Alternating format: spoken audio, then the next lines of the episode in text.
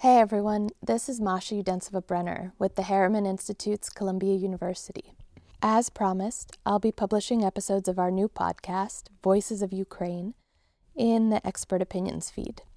Today we launched the first episode about our doctoral candidate Serhiy Tereshchenko, who's currently in Ukraine and can't leave because he's of fighting age. Here's his story.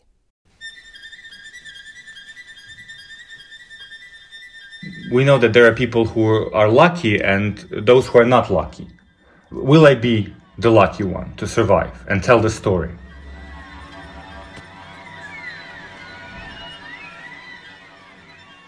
This is Voices of Ukraine, a podcast from the Harriman Institute at Columbia University. I'm Masha Udensiva Brenner, the Institute's media manager. We study Russia, Eurasia, and Eastern Europe. And since Russia started this war, we've been hearing a lot of firsthand accounts. Many of our colleagues are either in Ukraine or deeply connected to it. We'll bring you their stories every week. The voice you just heard, that was Serhiy Tereshchenko. He's a doctoral student in Columbia University's Slavic department. He was living in Kiev working on his dissertation when it became clear that Russia might invade Ukraine. He was also planning to get married on March 1st. For obvious reasons, that didn't happen. We spoke on Zoom a week after the wedding was supposed to take place. By that point, Serhiy and his fiancée had evacuated to Lviv in the west of the country.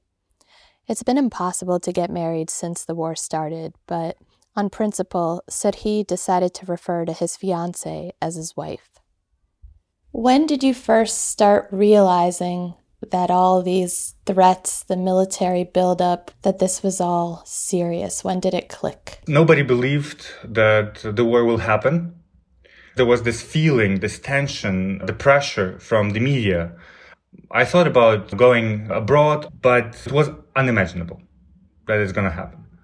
My wife is uh, a journalist, and she was the most skeptical. But on February 23rd, that's the day of the Soviet army, I was teaching a class in Ukrainian for foreigners. It was a class for young children learning Ukrainian, and they hailed from all over the world Sri Lanka, Poland, Romania. At the beginning of February, these children started disappearing, going back to their home countries. And on that day, Serhiy noticed that the kids who remained were acting strangely. All of the children were really violent. They were aggressive to each other it was really hard to communicate with them. I had the feeling that something may happen now. That same night, Serhiy met up with some friends, a married couple. One of them is Japanese. We had a conversation about what's going to happen. They were thinking about evacuating to Japan. The embassy was calling them whole February saying that you need to go out now. But they stayed. And I returned to that conversation often, how hopeful we were. Russia invaded Ukraine the next day, and Serhiy started a journal on his computer. He recorded some of those entries for us, and you'll hear excerpts throughout the episode. February 24th, day one. At 5 a.m., we're half wakened by blasts. Kiev is being attacked.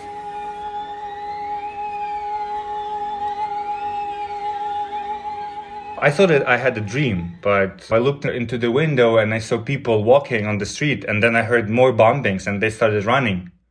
We dashed to my fiance's workplace, a television station, to check out what's going on. We took a subway to her work. Suspilne Media, it's uh, the only state channel.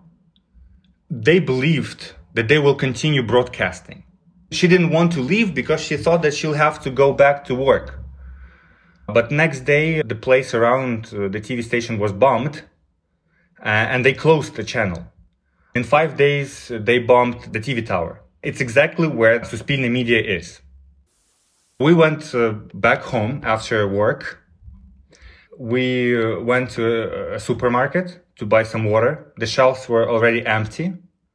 There was nothing to buy except chocolate. There was no water. There was only soft drinks We returned to the apartment and we heard planes and bombings again. We ran into the basement and we thought, what are we going to do?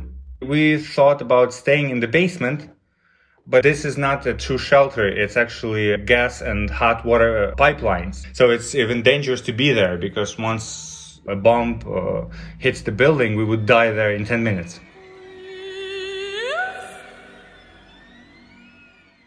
On the second day, Serhiy and his wife decided to go to her parents' house in the suburbs outside Kiev. Public transportation was dead. The metro stations had turned to bomb shelters, taxis and marshrutkas had disappeared, and traffic in the city was at a standstill. They were lucky. The walk to the suburbs only took 30 minutes. February 25th, day 2. We wake up at 4:20 a.m. in a shaky house owing to two massive blasts. Two big explosions woke them up before dawn. We were on the second floor and running to the basement. My body was collapsing. I've never experienced anything like this. Uh, super high blood pressure. Impossible to relax, to do anything, and it's just mental. People claim to have seen missiles all throughout Kiev. It's difficult to tell what the bombed objects are. If you're at home or at a shelter, the government recommends turning off the lights. And what was going through your mind in those moments? The darkness was the scariest thing. I didn't know what's going to happen when I fall asleep.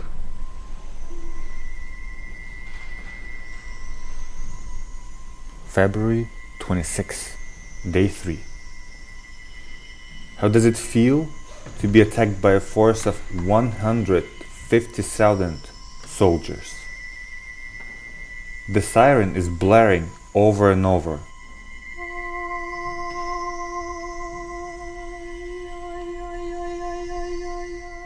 Missiles are visible in the sky. They would hear explosions drawing closer and closer. My heart is aching. I take a second painkiller because the first one isn't working. We erected barricades around the windows but there's still a chance that glass will fall in and slit our necks. We cover ourselves up to our chins. The next day, Vladimir Putin ordered Russian nuclear forces to be put on high alert. Serhiy said that he felt relief. If he just launches uh, a nuclear rocket, then it doesn't matter whether I wake up or not. So you actually felt relief at this? Paradoxically, yes. To die without pain is better than just die uh, without being able to try to survive. That same day, the fifth day of the war, Serhiy's father called and said that U.S. officials were warning about intensified bombings on Kiev. He begged Serhiy to evacuate. His father asked Serhiy if he really wanted to spend the coming years surviving in a basement the way people had been forced to survive the bombings in Sarajevo years before.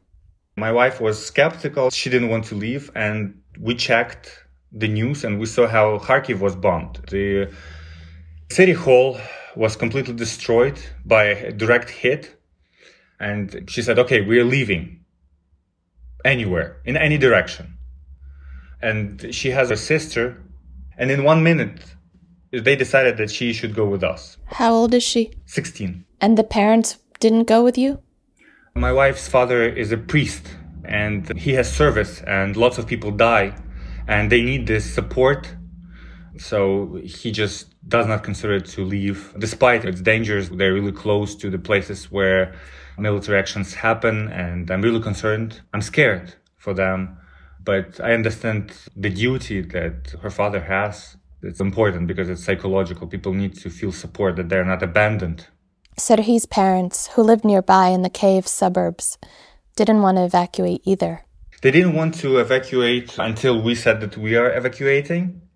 And uh, they were really lucky to go to my grandmother's house, 30 kilometers from Kiev. And has there been any shelling in that area? No, there are different problems there. It's really hard to uh, get food and it's almost impossible to get cash. So they really have problems with supplies, but it's better than being bombed. Day 6. The 1st of March has arrived, my wedding day. which has been postponed to an unknown date. We decide to depart within an hour. We pass a number of checkpoints and concrete blocks that serve as roadblocks. The highways are closed. We are at metro station and we check with the guy with the yellow ribbon on his hand where the trains run. For the past two hours, he says, there have been no trains, and my wife's father is willing to use his last gas to get us to the railway station. We are about to leave when the train arrives. We can get closer to the main station in Kiev, where a train to Lviv is ready to depart. We were extremely lucky to get on it. It was just like a matter of minutes. We got in, it was flooded with bodies. There was no space to move. It was stopping everywhere to pick up more people who were storming the train. People were crying, there was hysteria. It was an experience that I will never forget. The train makes a single inch of progress. People knock on the door, pleading for us to open it. The door swings open. More people rush on.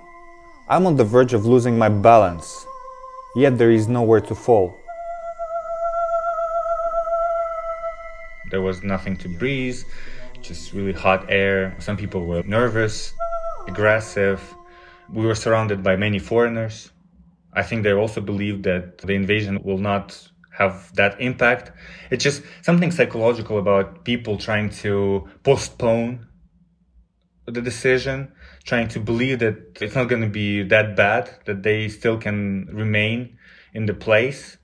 But when the bombings increased, everyone realized that uh, sooner or later they may be shelled. Buildings were hit. People were dying in their apartments. Children were dying during the sleep. The train ride took 10 hours. They stood the entire way, squished together like sardines. And when you evacuated, that was supposed to be your wedding day. Exactly, yes. And and what were you planning for your wedding? We wanted uh, a small wedding with our family, with some friends. We had a plan, and my wife wanted to make beautiful hair. She had her dress ready. I had my shirt. We had a photographer. We actually planned to have a small wedding right now, and then to take a huge uh, celebration in summer we were really looking forward to it. And I think that probably we really believed even when the war started that it's going to happen, that it cannot be interrupted. But of course, everything was interrupted. When they finally arrived in Lviv, Serhiy, his wife, and her sister were taken to a music school. They settled together in a student dormitory, a room meant for three students. I think they all left when the invasion started to free space for us, for all the runaways. Their stuff is still here in this room, in wardrobes. Serhiy took me on a tour through the computer screen. We also have a piano here. We have different handouts on history of Ukraine. He showed me two twin beds pushed together where he and his wife sleep, huddled against each other, bundled in their clothes from the day because it's so cold. There's an armoire with a big Ukrainian flag that Serhiy's wife bought in Kiev draped over the doors, and a corkboard with little notes on it that's used by the students to prepare for exams. Serhiy and his family are among the 60 or so displaced individuals living in the building. We get uh, a free dinner the principal of the school is really kind to us. Of course, we are concerned about needing to leave the place because people are coming and coming, and uh, some of them are leaving for the border. I cannot cross because I am a man, and every man from 18 to 60 has to stay with no exception. And those who want to be an exception, they go through hell and they suddenly become drafted for, for trying to, mm, to run away. So we are concerned about every day, what's going to happen next. What do your typical days look like since you've arrived in Lviv? There is no comfort even in being in a safe place. We wake up to sirens. It's really hard to keep hygiene. We always have to hunt for food. Sometimes we just cannot even have tea because there is no water supply. You know, um, there, there is a new type of economy. You, you can get something for free, but besides that, there is nothing else. The Slavic department at Columbia collected money for Serhiy and his family. I'm really thankful to everybody who contributed and who helped me with this. I cannot actually withdraw this money, but at least I know that I have them. That at some point I will not die because I don't have money. Most of people I know, they lost the track of time. They don't know what day it is, uh, Monday or uh, uh, is it March the 8th? It's also a question of how to be useful. Lots of people have guilt for not being on the front line. Me too. Everyone tries to volunteer in their own way. I had several episodes of sobbing because it's really hard to do enough. How is your wife and her sister? How are they handling all of this? The evacuation, the bombing? The sister, I, I find that she's much more optimistic and uh, cheerful than we are. She does not understand completely what's happening and for her, it's like an adventure. Serhiy's sister in law would like to go to Israel, where her mother has friends. We tried to, to do it through the synagogue in Lviv, but it came out that they just bring people to the border, and it's really hard to cross the border back. So my wife cannot go with her, and we will never risk let her go on her own.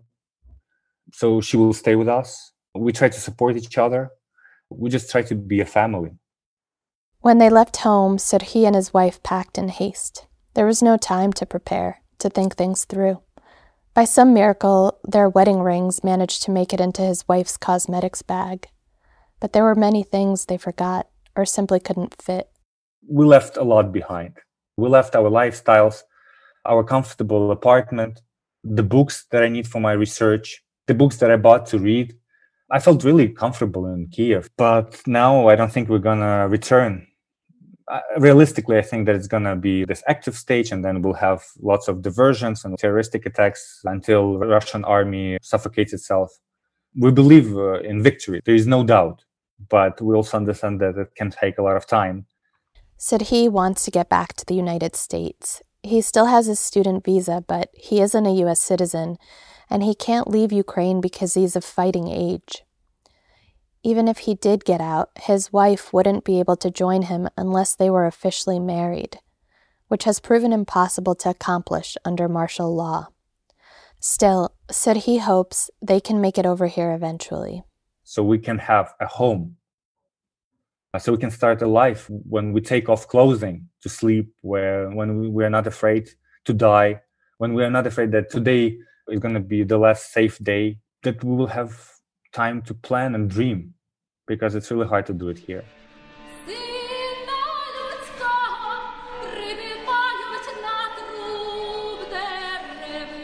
Thank you so much, Serhiy.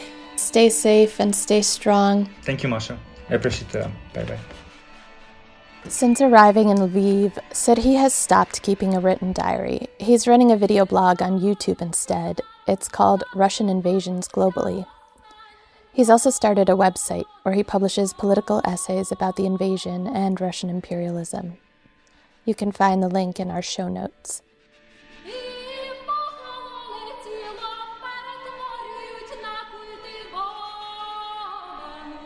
Ten days after I spoke with Serhiy, two Russian cruise missiles hit targets near Lviv International Airport. The following week, more rockets exploded in the city's outskirts, not far from Poland. I emailed Serhiy to check in. He says the air raid sirens are constant now. Information is harder to come by, and once again, his family's spending much of its time hiding in a basement.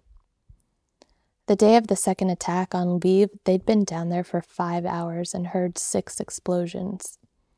Said he says he feels lucky that he's been able to stay focused and continue to work on his dissertation. We're waiting for this to end, he wrote, but it seems that there's no end to it.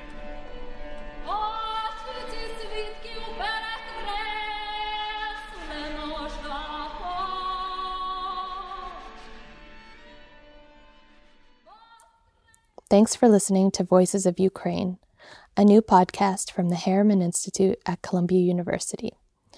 Tune in next week to hear from our alumna, Maria Chuknova.